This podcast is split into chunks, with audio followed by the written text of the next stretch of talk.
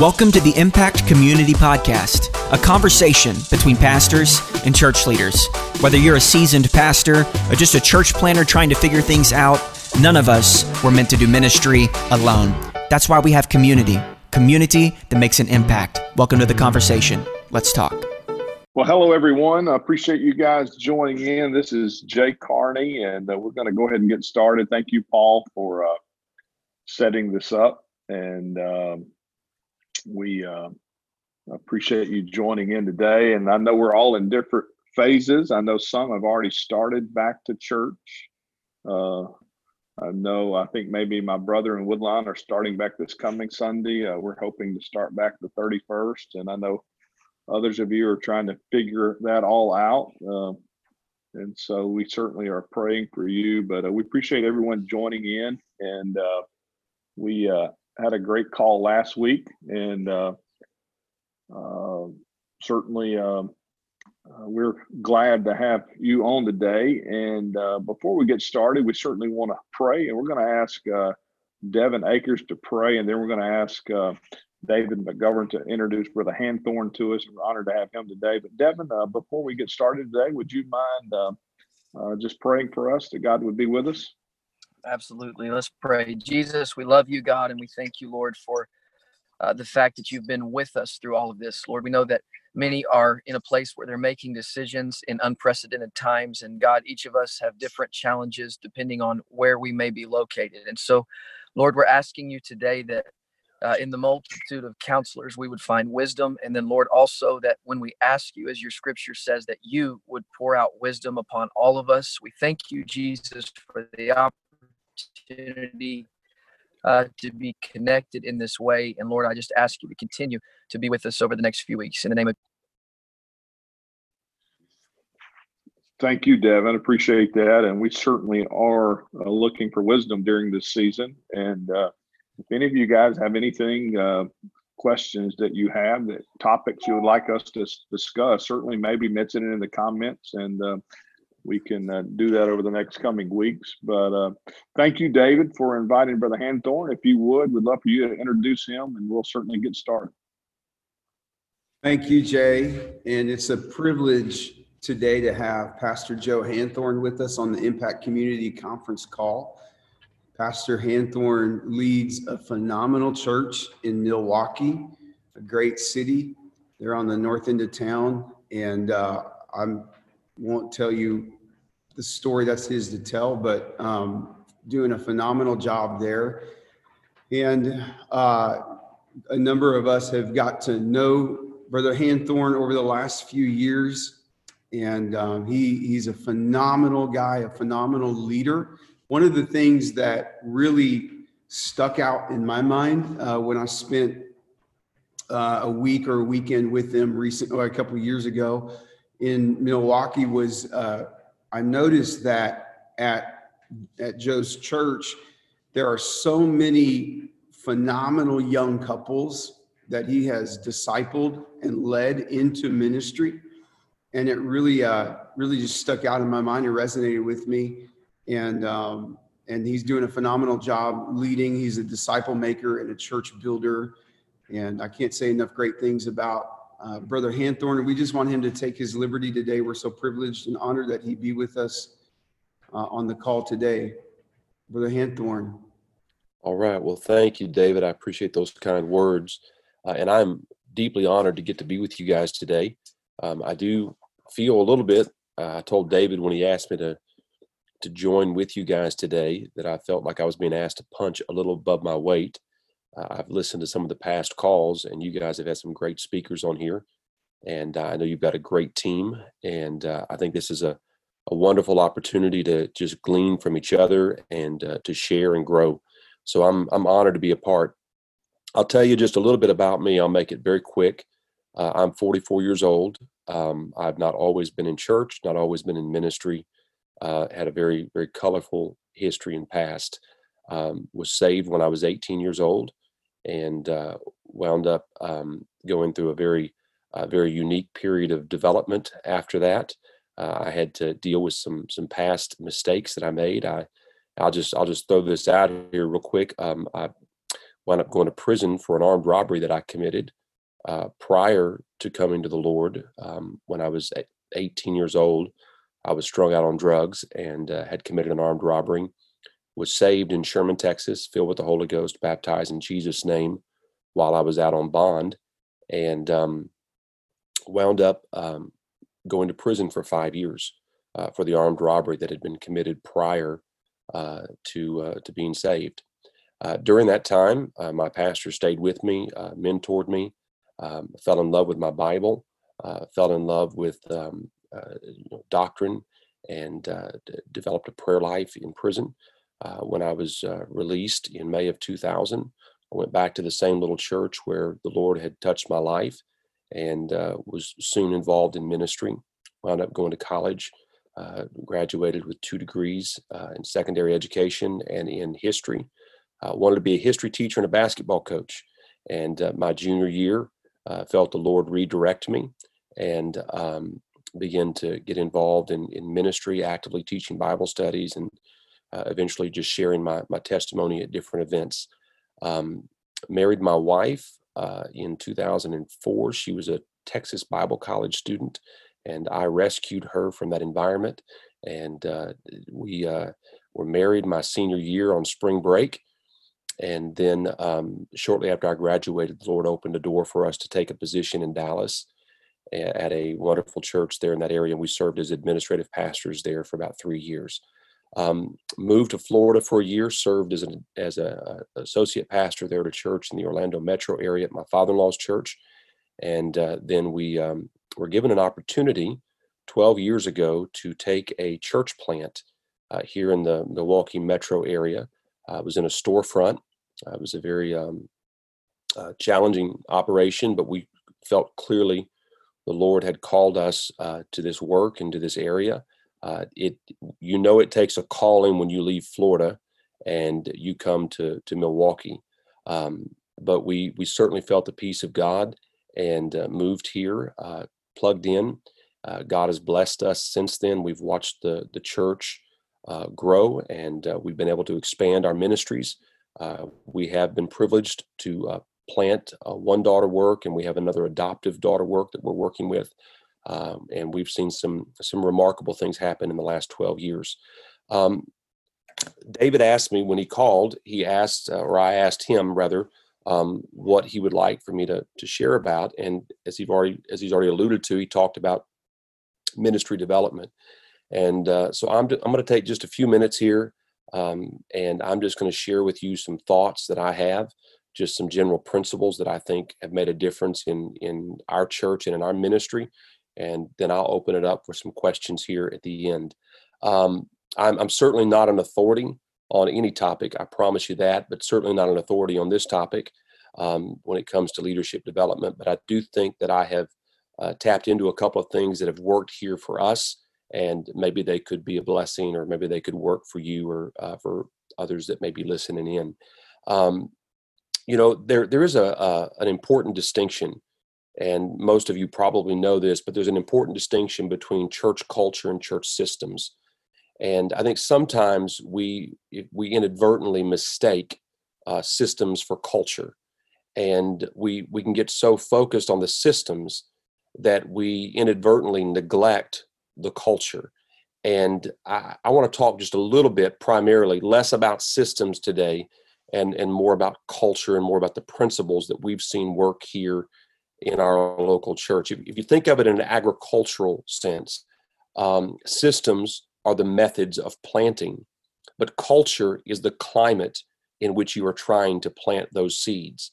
And if you have the wrong culture or the wrong climate, you can use just about any method you want, and it's not going to produce the desired results in the long term.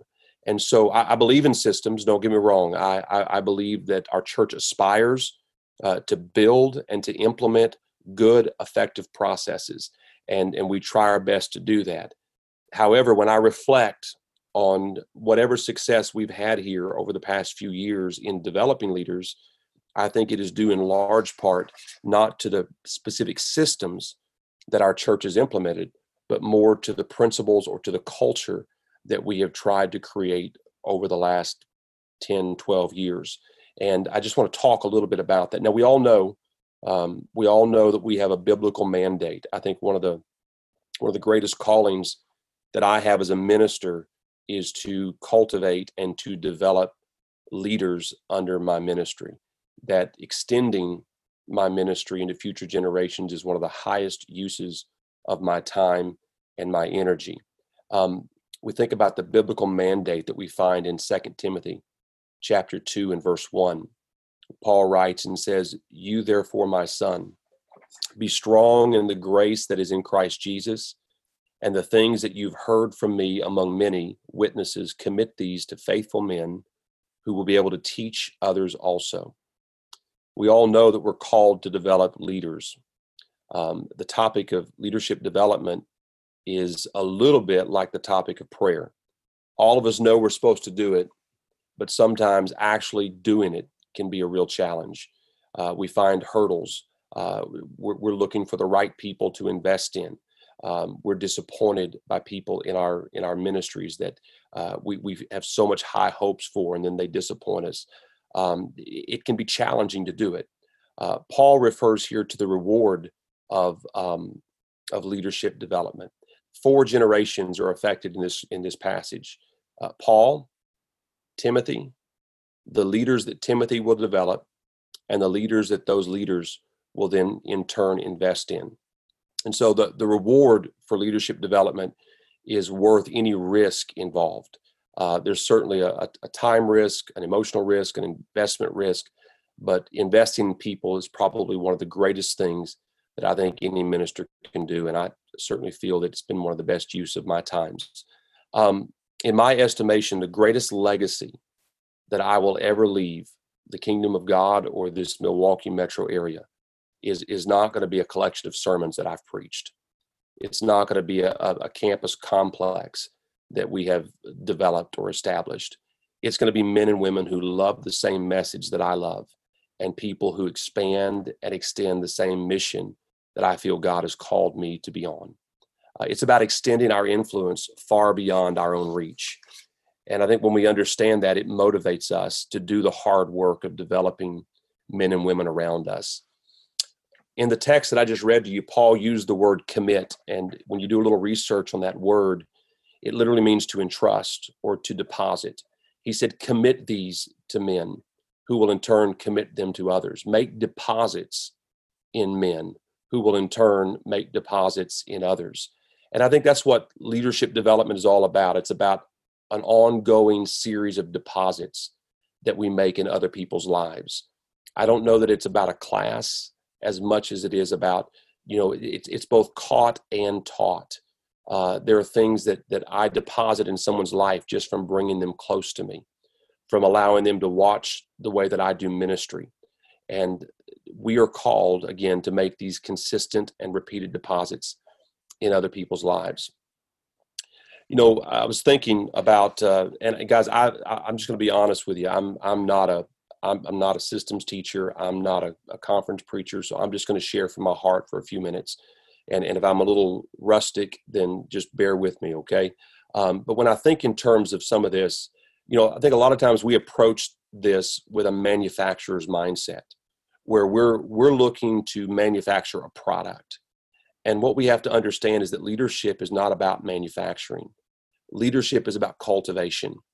And there's a huge difference between a manufacturing mentality and a cultivating mentality. Manufacturing mentality is time conscious, it's about the most effective way to get it done. It's about uh, uh, uh duplicating the same results over and over again. Whereas cultivation involves a whole lot of patience it, it understands that it takes deposits of a seed and it takes patience for the harvest and it t- takes creating the right climate for that seed to grow. Men and ministries must be cultivated. They, they cannot be manufactured. I cannot make people like me. I cannot find somebody and say, I'm going to make you a missionary. I'm going to make you a, a preacher. I'm going to make you a youth pastor. God calls men to the ministry. And it is our job to steward the call that God has placed on their life, which means that there, there is a level of control that we have to surrender to God, understanding that I, I'm not controlling this person's destiny and this person's outcome, but I'm here to serve the call of God that is on their life. So I want to talk a little bit about that culture, and I just have a few things that I want to share with you. Um, just three principles that I think have worked well for us. And, and, again, maybe this doesn't work for you, and and I understand that if it doesn't, every situation is unique and different. But through the years, we have been very intentional, and, and I, I didn't know this early on, but looking back, we've been very intentional on creating a culture of servant leadership. If you're going to write a couple of things down, you might want to write these three these three things down, and that is to to create a culture of servant leadership there's, there's always going to be a room for systems, uh, room for processes, classes, uh, how we move people through our discipleship program, how we move people through our, our leadership programs. There's always room for systems, for tweaking those, for improving those. But I think if we miss the culture, we're going to struggle immensely on being effective and productive with our systems. So I think one of the first things that we have to instill in our church culture is we have to instill the idea that we are called by God to be servants and instill the mindset of, of a servant in not only our top leadership in the church, but those men and women that are aspiring to ministry and leadership beneath us. You guys all know that, that at the end of the day, we are the guardians of the culture in our church. Um, Brother Soto told me years ago, he said, one of the most important things that you will ever do is defend the culture of your local assembly. And it is our responsibility to be the gatekeepers of that culture. Culture begins and ends with us in the local assembly. It rises and falls on what we value and on what we prioritize. We really are the ones that set the culture in our church. And I think when we when we say that, it then puts a huge amount of responsibility on us to both model and prioritize certain attitudes that we want in the the ministers beneath us in our top leadership in the church. We need to create first of all a, an atmosphere of servant leadership. You know um, in our in our local assembly throughout the last probably i'd say eight to ten years we have worked very hard to remove the entitlement mentality from our ministry culture. That no one is entitled to a position of influence, to a voice in anybody else's life. We're, we're not entitled to any kind of special treatment, special recognition. And this, this may seem like a small thing, but it's the only thing I know to share with you guys today. We, we, again, we've worked really hard to help our young ministers understand that ministry is a privilege, not an opportunity. That, that ministry is a chance to, to invest in and serve God by serving others. And I think it begins with the pastor.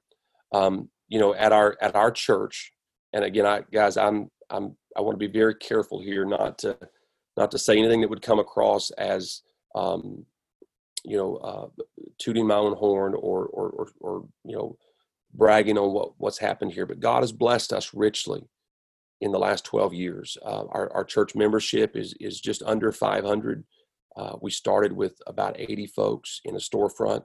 We now have three campuses. Um, in the last, I think, 10 years, we've licensed seven ministers out of our church.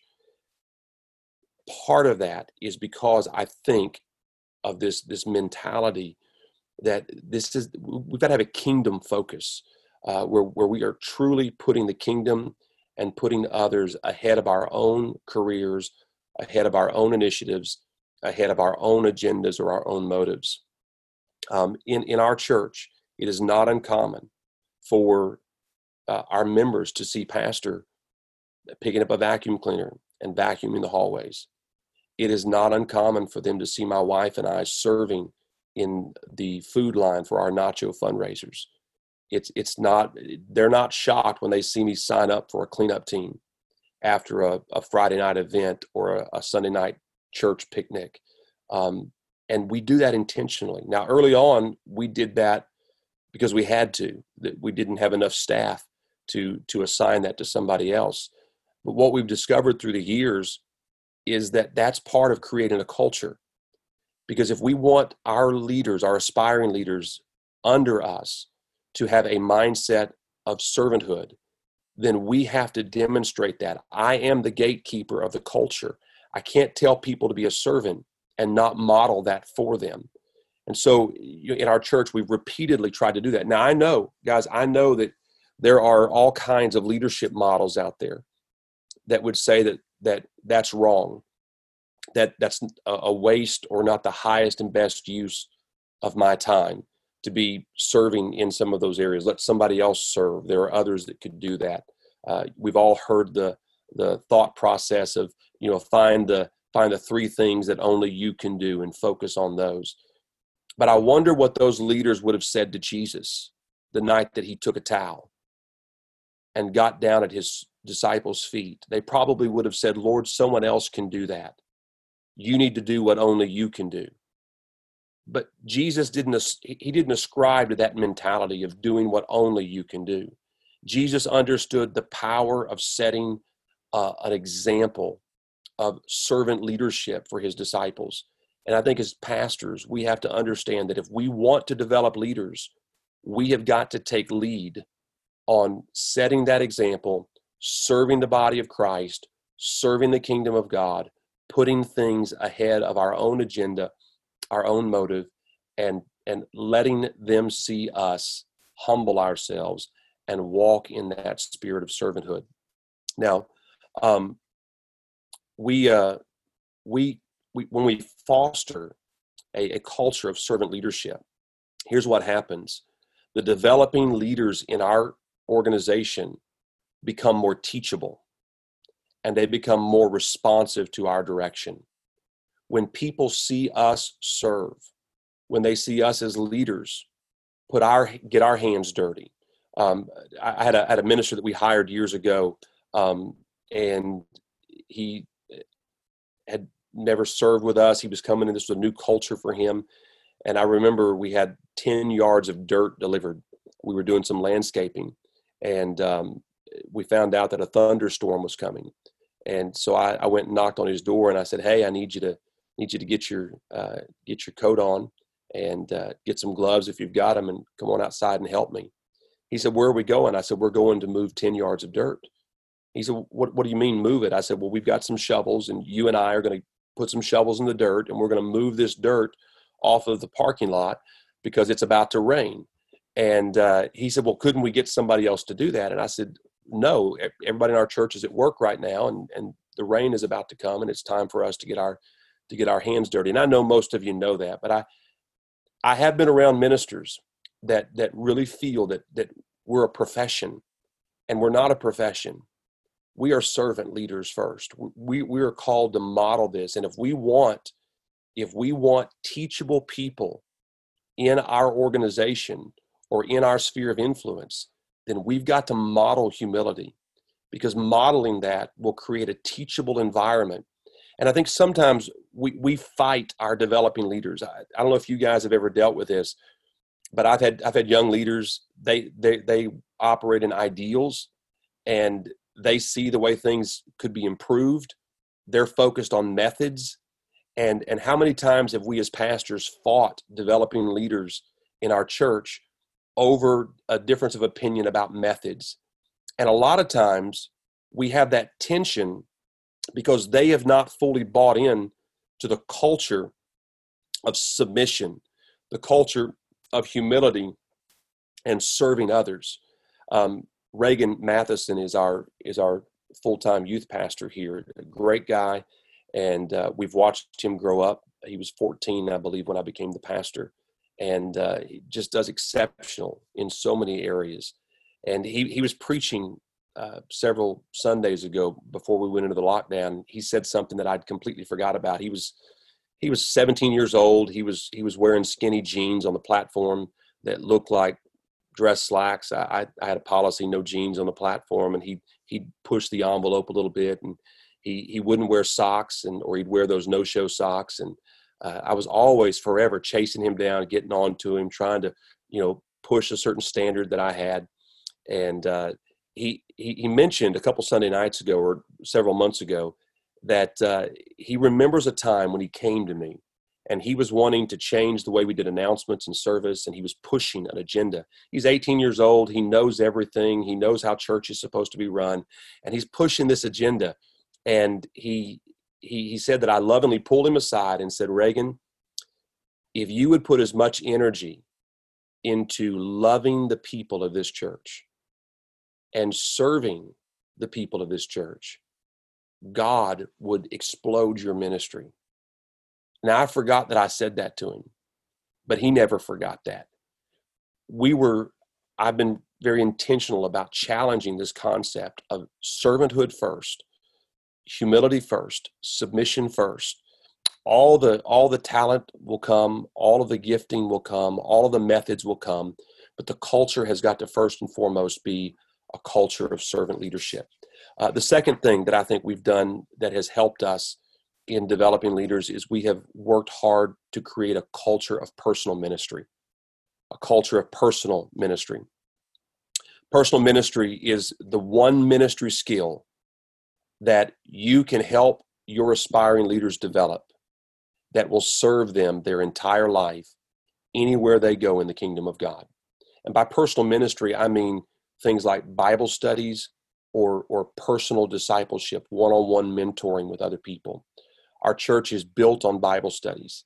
Um, I am addicted to personally teaching Bible studies. And I don't say this in any way to say anything about me, but I presently, even in this context of this lockdown, I have four active Bible studies going by way of Zoom. Before the lockdown, I had six active Bible studies going. In the job description of every person I hire is the requirement that they teach two active Bible studies a week. Um, we have we have worked very hard uh, to to make sure that our church and our aspiring leaders understand that ministry is not in the pulpit that ministry takes place when you are face to face with somebody else. Ministry is about investing in another life. And uh, i think we sometimes miss the opportunity to define ministry for our aspiring leaders and for them, ministry is the conference, ministry is the stage, ministry is the message. And we've tried to shatter that paradigm and help them understand that the highest use of our voice in our ministry is when we can we, we can evangelize somebody one-on-one. We sort of a, have a rule of thumb around here. If you can't preach to one you can't preach to a sanctuary. And you're not going to get in the pulpit at our church unless you are actively teaching a home Bible study.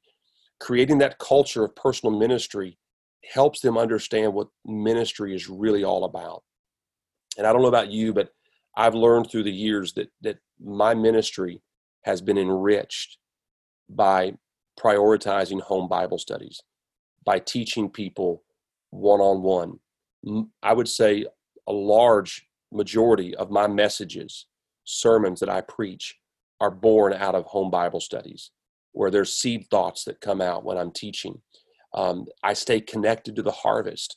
I feel like I'm I'm I'm in touch with where our community is, with where sinners in our community are living and the struggles that they're facing. I, I'm I'm not hidden behind a pulpit.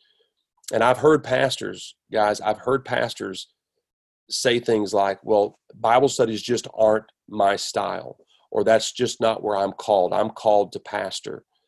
I, I think Bible studies are not a, a. I'll never forget hearing Brother Huntley at, at a Because of the Times.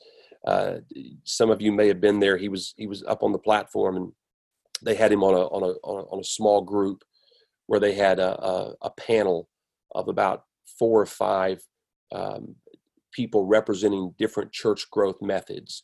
They had someone there representing counseling ministry, someone representing small groups, and then they had Brother Huntley there representing Bible studies. And I'll never forget when they got to Brother Huntley, he, he lovingly just said, You know, I, I appreciate all these people that are on the stage with me, but please understand that home Bible studies are not a church growth method. They are the Great Commission. And, and I think we've got to have that mentality. We've got to help our, our, our aspiring leaders to understand that. Um, so, anyone who gets in our ministry development here is required to have ongoing active home Bible studies. We won't sign a minister's license if you have not put people on the pews uh, by way of home Bible studies. So we've worked hard to create a culture of ministry. Um, when we teach Bible studies, uh, when our leaders teach Bible studies, they're better evangelists. They learn how to find people where they are. They become more effective, more compassionate ministry leaders. Um, they are able to communicate uh, uh, the gospel effectively by sheer repetition, teaching Bible studies over and over again. I'll just throw a couple things out at you about Bible studies. When I first uh, got exposed to teaching Bible studies, I, I, was about two years out of prison. Um, I was at a local church. The church had just gone through a pastoral transition, and um, we were looking at a new pastor. And I was asked to be on the pulpit committee. And so I, I wanted to be a real sharp guy. So I wrote down four or five very smart questions that I could ask this guy and uh, we got on a conference call with him and uh, he began to just share his heart and, and, it was time for me to ask questions and i i asked this uh, candidate this pastor who was candidating to become the, the pastor uh, who would eventually be voted in i asked him i said you know my brother what would you do to take a church of a 100 to the next level can you give me the methods can you give me the the, the techniques that you would bring to the table that would help us grow to that next level and I'll never forget what he said. He said, Joe, let me ask you a question. He said, Are you presently teaching a home Bible study? I said, Well, no, but this interview is not about me. He said, Oh, I, I beg to differ. This interview is about you. He said, When's the last time you taught a home Bible study? And I said, Well, I don't think I've ever taught a home Bible study. He said, Well, the way I would grow the church is I would get guys like you teaching home Bible studies. And that changed my life. And I'll never forget when he when he became the pastor, he pushed me into Bible studies. And I taught Bible studies with some of the craziest people on planet Earth. I, I was I was rehearsing to some of our leaders not long ago um, some of the places that I've taught Bible studies, and it's just insane. I'll never forget in Texas. Um, some of you from Arkansas may relate to this, um, but in Texas, East Texas, there was this this um, you know the old pickup truck camper shells that go on the back of the pickup. Well there was a couple that i got connected with. They were living inside one of those camper shells that was not on a pickup. It was sitting in somebody's backyard. And i used to climb up inside that camper shell and teach that couple a bible study. I remember teaching a guy who who he was uh, he was uh, disabled out of work he had four three kids four kids actually one of them was 18 he was married to an 18 year old woman uh, who had a, a, child, and they all lived in a one bedroom apartment. And I would go teach this guy, and he would ask me questions about what was appropriate in his marriage relationship between him and his new 18 year old wife. And I'd leave there and I'd call my pastor and tell him I'm never teaching this jerk again. And he'd talk me off the ledge. And what I discovered is after three years of teaching the craziest people on planet Earth and feeling like I was getting nowhere, I had no success whatsoever in three years of teaching Bible studies, not one convert. But after three years, my wife and I taught a young Hispanic lady um, who had a very messed up life. Her name is Juanita. She is now a pastor's wife in South Texas. Our next win was a young man who was coming off alcoholism. He's now a missionary in Europe with the United Pentecostal Church. It took us three years to, to train us. God was training us through three years of the most disastrous Bible study teaching on planet Earth. And so we put our leaders through that same crucible. They need to get exposed to all the all the, the the knuckleheads and the crazies and the and and they need to sit down in those environments and struggle through those sessions because it's not so much about them teaching the people it's about God teaching them about the harvest. It's about God developing them. And so we have worked hard to create that culture of personal ministry where when we talk about ministry the thought process of our leaders is not a church service.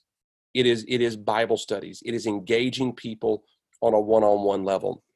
So um, again you know we, we've just set some policies no preaching without bible study no advancement without fruit we're not unkind about it but these are real kingdom expectations go back to the parable of the talents that if you're not producing, we're not going to advance you in our system of ministry. This has got to be about making a difference uh, in the kingdom of God. let me let me give you the last principle that we've worked. So, so first principle is a culture of leadership. Second is a culture of ministry, and the third is a culture of stewardship. Several years ago, uh, when we first moved into our new building, God opened a door for us to purchase a 40,000 square foot campus uh, here in the, the north part of the Milwaukee metro area. And I knew inherently that our church culture was going to change, uh, moving from a storefront to a massive complex like that. And I was seeking God for direction for our, our church, for our future. And I'll never forget, I was driving to the church. I could take you almost to the spot where the Lord spoke to me. And God said to me very clearly in our in our vehicle, I'm going to make you a, a steward of men. Now, I've believed in, practiced, and preached biblical financial stewardship my whole life. I've always believed in the principles of give and it shall be given to you, that I'm a, I'm a manager of God's money, not my own. I've also believed in the principle of stewardship when it comes to, to being a pastor and relating to the church business, that I'm, I'm a steward over God's heritage, not my own. But I'd never, I'd never translated that to working with men, to working with men and women that God had trusted me with. But the Lord was helping me understand that He was going to bring people into my sphere of influence. And I was going to be asked to steward their calling, to steward their giftings that it wasn't to serve my purpose, it wasn't to serve my end, but I was here to serve their calling. And I think that's a major shift in our mindset as, as men and women who are developing leaders, that I'm not developing them to serve our church's agenda. I'm not developing them to serve my agenda or to, to, to serve our local assembly. I am serving the call of God on their life. God has asked me to steward their giftings, to steward the call of God, the anointing that He has placed on them. A couple of things that I think we need to understand about stewardship is number one, stewards work with what they are given. A lot of times we are we are hanging around waiting for the right person to invest in. We're looking for the person who merits our investment. Uh, I started a, a, a, new leadership development class recently here at our church, uh, comprised mostly of uh, was it uh, I forget all these generations, Generation Z and and millennials, and these guys are absolutely forgive me for all of you that are in that generation, but some of these guys are challenging to work with, and maybe that's because I'm out of touch. But I couldn't get them to respond to an email. I couldn't when I had asked other men to be a part of our ministry development class, they approached it like it was an honor. But these guys approached it like, man, I'm not sure I'm ready for that. I, am not sure. Uh, that's a little bit of a commitment. I'm not sure I'm ready to make that kind of commitment. I had one guy say, I, I really should check with my mom before I commit to doing this. I'm like, man, I don't think you're ready for this. If you've got to talk to mom. And I was so frustrated because I saw talent in some of these guys. I saw the giftedness in these guys, but they weren't ready. And I, I, was, again, I have a lot of talks with the Lord. It's 15 minutes down one road from my house to the church. And I was talking to the Lord on that road one Sunday morning, coming to invest in some of these knuckleheads. And, and the Lord said, You are so frustrated because you're not getting what you want. You want, and, and he named the guys, this guy, this guy, and this guy to love what you're doing and be excited about what you're doing. But you're forgetting about this girl and these two other guys over here that don't have a lot of talent, but they are extremely hungry to learn.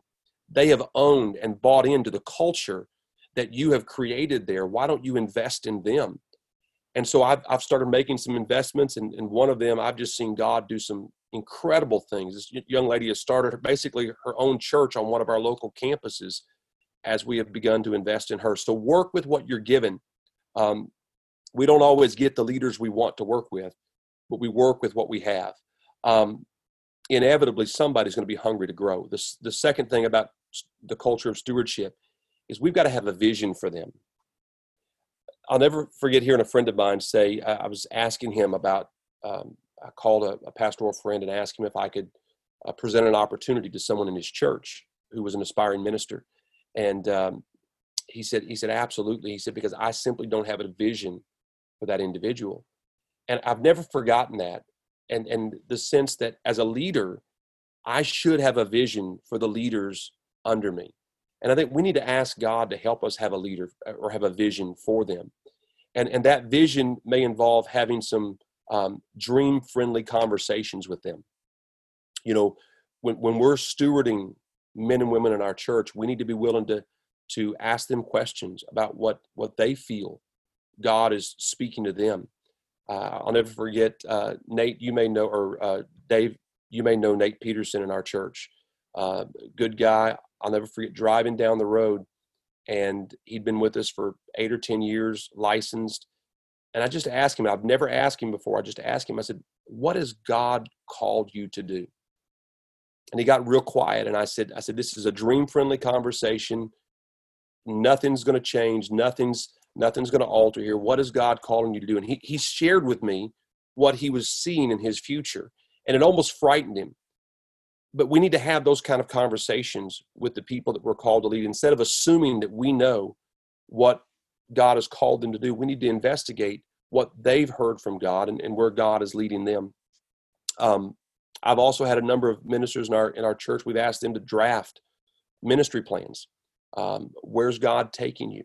Uh, how long do you think it's going to take to get there? Uh, we had a, a young man uh, about five years ago in one of our mission services. Um, uh, we had a guest speaker in and had a great service. And I looked over and I saw this young man literally just just hit the floor face down. And um, I, uh, I, I leaned over to our guest speaker and I said, I believe the Lord just called that man to, to missions. And about two weeks later, that man set up an appointment with me, came into my office, and he said, I feel like the Lord has called me to missions. And I said, Well, let's, let's unpack that. What does it look like?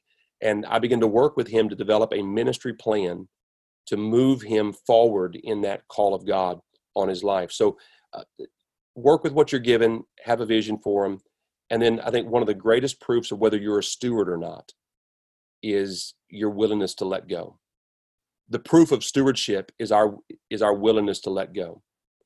We often teach and preach our, our to our church congregations that the proof of being a, a, a good financial steward is that I'm willing to give. The, the proof of stewardship is in giving. And the same is true when I'm stewarding men. If I'm not willing to release men and women into their call, into the the the ministry that God has has preordained for them, then I'm not acting as a steward. I'm acting as an owner. Now that doesn't mean there's not there's not parameters on that. We certainly have to to protect them sometimes uh, from from mistakes and and from uh, you know uh, situations. Not every opportunity is the will of God. I think as a pastor we have a responsibility to prayerfully guide them on that process, but we do have to be willing to release them. So uh, systems are great once the climate and the culture is right. And I think three things for us that have been keys to our culture is the culture of stewardship, culture of personal ministry, and the culture of servant leadership. Um, you know, we build our culture by what we model, by what we celebrate, by what we pray about, and by what we defend. Our church started a few years back praying that God would use us to raise up leaders. Now, maybe other churches do this, but we've made this one of our visionary prayer points for our church. We, we pray often. We ask all of our members in the church to pray that God would raise up missionaries, pastors, and evangelists out of our church. This honors the very heartbeat of Jesus. There aren't many things that Jesus asked us to pray for. But one of them was that we would pray for laborers. The harvest is plenty, laborers are few. And God has asked us to pray for laborers. And so our church has taken this seriously. We, we pray that God would use us to raise up ministers, missionaries, evangelists to go forth into the harvest. I'll give you just a few quick methods that we do here.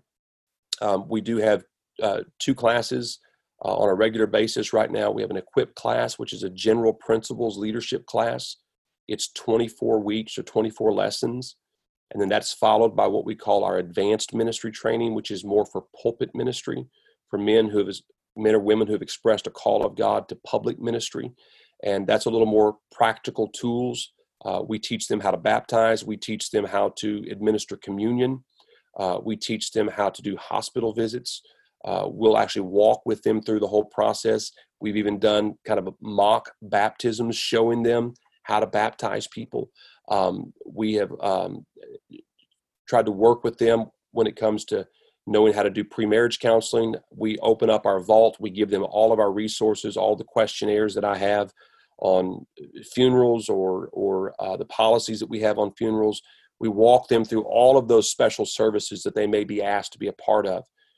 I'll never forget when I first became a pastor, guys. I didn't have anything, and I wish somebody would have given me just one set of funeral notes or uh, you know one marriage outline uh, so once someone goes through the tw- first 24 lessons, which is general principles, character, culture, we then take them through the AMT, which is more the tools, the methods, and that's when we open up the vault and we give them all the resources that we have.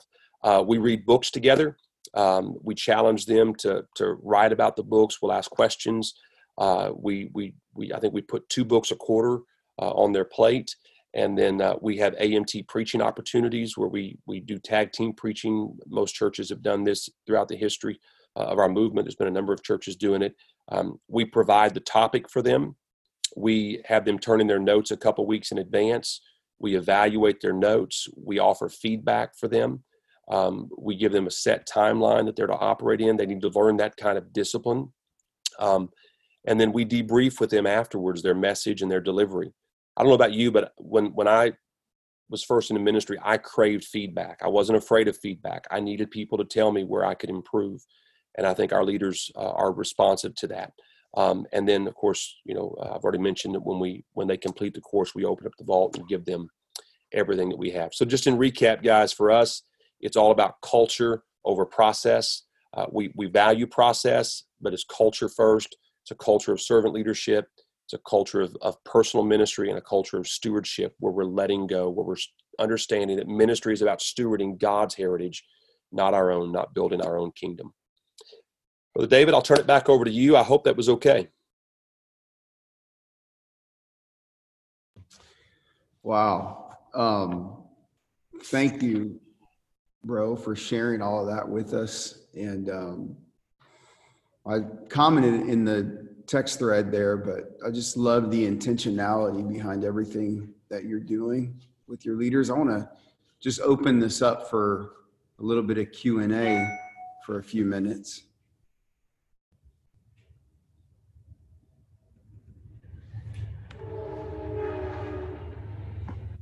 Hey, this is Jaron. Uh, thank you, Brother Hanthorn. That was absolutely amazing. Uh, not sure if we could get your notes or not, but we'd love to love to share with those with, Yeah, that are on the, that was uh that was spectacular, convicting, uh, but also uh, empowering. And uh, thank you for sharing what you do and how you've built your church with the help of the Lord. There, I, I just a personal question. You talked a lot about equipping leaders today, and I know that's that's huge. Uh, we're in this whole uh, system of, you know, this has been a very revealing season. I told the guys on the call a couple weeks ago that, you know, I think the the largest hole that we see here at our local church is just that of personal evangelism, uh, personal discipleship. I know what you do with your leaders. Do you keep that strictly with your leaders, or do you create a culture of that within the whole body? Do you try to? I'll let you answer that. No, that's that's a great question, and, and we do. We've we've really worked hard to make our church culture. Um, someone asked me a few years ago uh, to describe what our what our Bible to to sort of talk about our Bible study ministry, and we don't really have a Bible study ministry in a church because it's so much a part of our culture. It just is who we are that we don't really have a standalone ministry for Bible studies.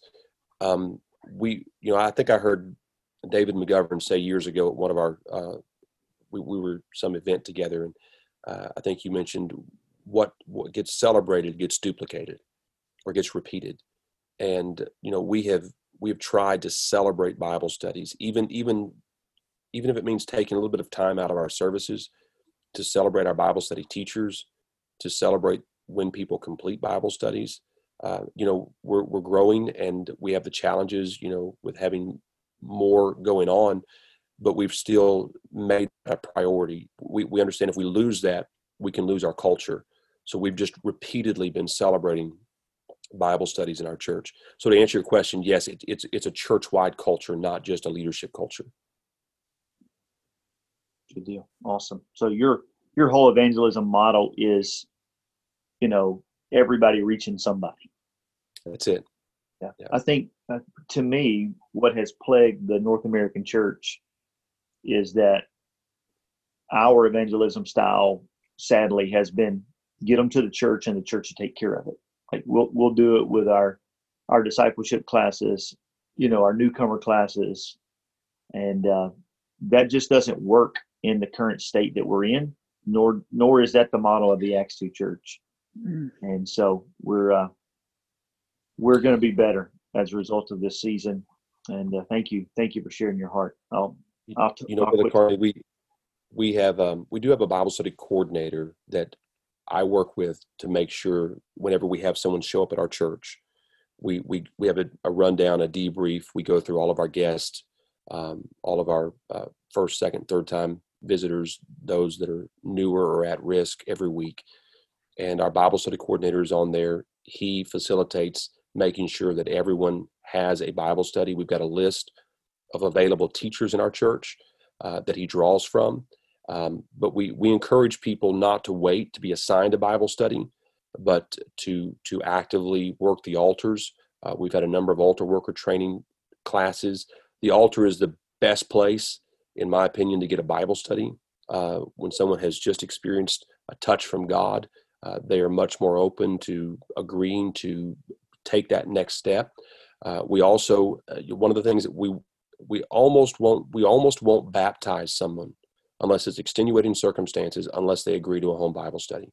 Um, because if, if they're not willing to commit to the to the whole journey, then maybe they're not ready for baptism. Now that may be a step too far for some, but we're not interested in just getting numbers of people baptized. We want people to be committed to the whole discipleship process. And when we look at the Great Commission, we see those two things are coupled together. Uh, baptism and teaching go hand in hand. And so we do ask them if they're going to be open to a to a home Bible study, and then we get our coordinator to set that up for them. I was going to ask this for the Hanthorn, and I saw a few others, Jonathan Nazarian, I think Preston Proctor, I believe that that is who mentioned this. But do you have a um, curriculum that you use? Uh, what's kind of your go-to? Um, is it also something that maybe some of your church could say this fits my style better, or, or what's your um, kind of your go-to Bible study? Um, for me personally, it is exploring God's Word, and that's simply out of sentiment. When when I was in, I shared at the beginning of the call that I spent five years in prison when I when I first came to the Lord, and I had a preacher bring me an Exploring God's Word teacher's manual to the jail. He had to take the the the uh, spiral binder out of it because I might kill somebody, uh, but he he gave me the loose leaf teacher's manual, and I fell in love with it. I learned, I cut my teeth on it, and so that's what our church has embraced. Now we have other Bible studies. Uh, uh, Aaron Soto's church has developed a great study. We embrace that. We have people that teach that. Um, we use Search for Truth. We love long-term Bible studies for the purpose of discipleship and connecting with people. Um, one of the things that we've done is we have gone into a studio, and I've I've created for our church a um, uh, basically a how to teach each lesson. So uh, we sat down in a studio for about 15 minutes, called it a cheat sheet for each lesson and tips and tricks. We start at lesson one, and I'll just spend 15 minutes on a video uh, instructing them um, how to how to advance the gospel through this lesson, um, how to teach the plan of salvation in this lesson. What are some questions you may be asked in this particular lesson? So we've tried to make teaching Bible studies foolproof for them and give them tools. And so we've made that jump drive available to all of our church. Uh, and I, I, have people in our church that they'll they'll tell me all the time, you know, I'm I'm listening to your tips and tricks on lesson three because I'm getting ready to go teach somebody a Bible study. And so we don't want to just tell them to teach Bible studies. We want to equip them to be able to do that. So that's been again another key part of creating that culture.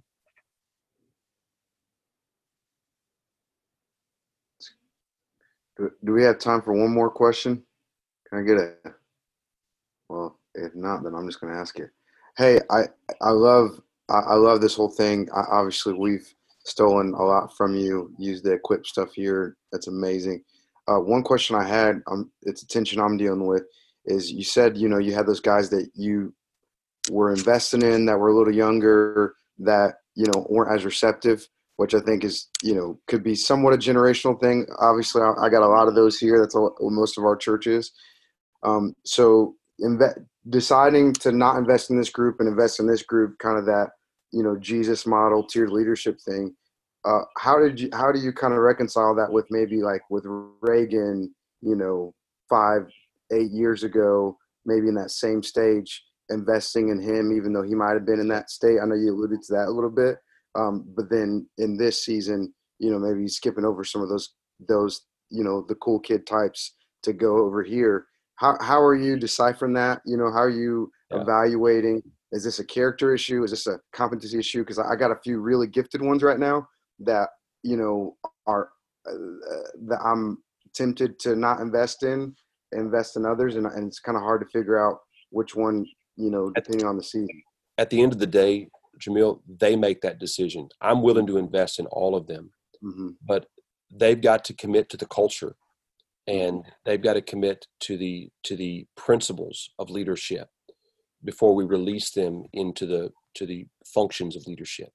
And a lot of times you know the the, the culture that we've created does weed some people out. We don't personally choose who who comes through that culture but the culture is such that we don't accommodate um, you know low commitment leadership. We don't accommodate that in our church.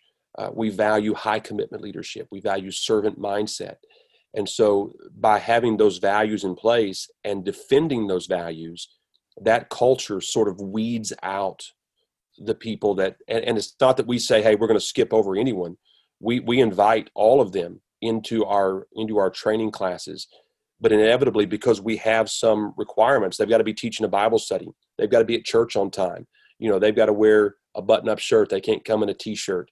I mean there's just some some basic things that you know that we're asking to try to get them to embrace a culture of excellence or a culture of, of, of servanthood and if they're not willing to do that then what it's saying is they're not ready to move forward in ministry maybe as much as they thought they were I hope that answers your question, but it's not us individually selecting people. It's it's us allowing the culture to select who's ready to grow into leadership here. It's phenomenal answer. Thank you. Oh, that's beautiful.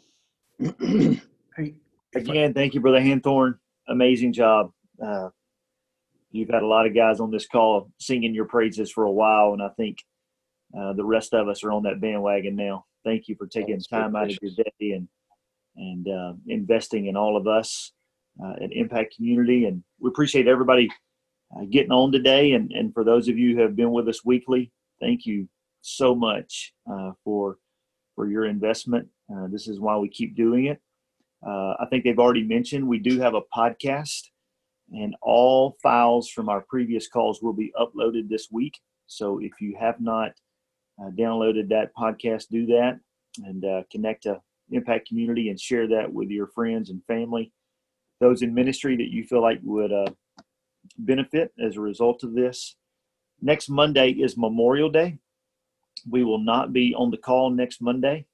Hopefully, you'll be spending time with your family.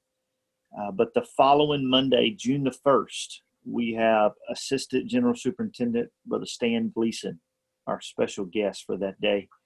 And uh, we'd love to have you back on there. We'll be sending you emails as a reminder.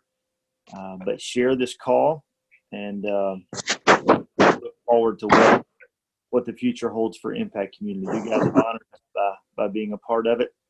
And again, Brother Hanthorn, thank you so much. God bless each and every one of you. God bless. Thank you. Thank you.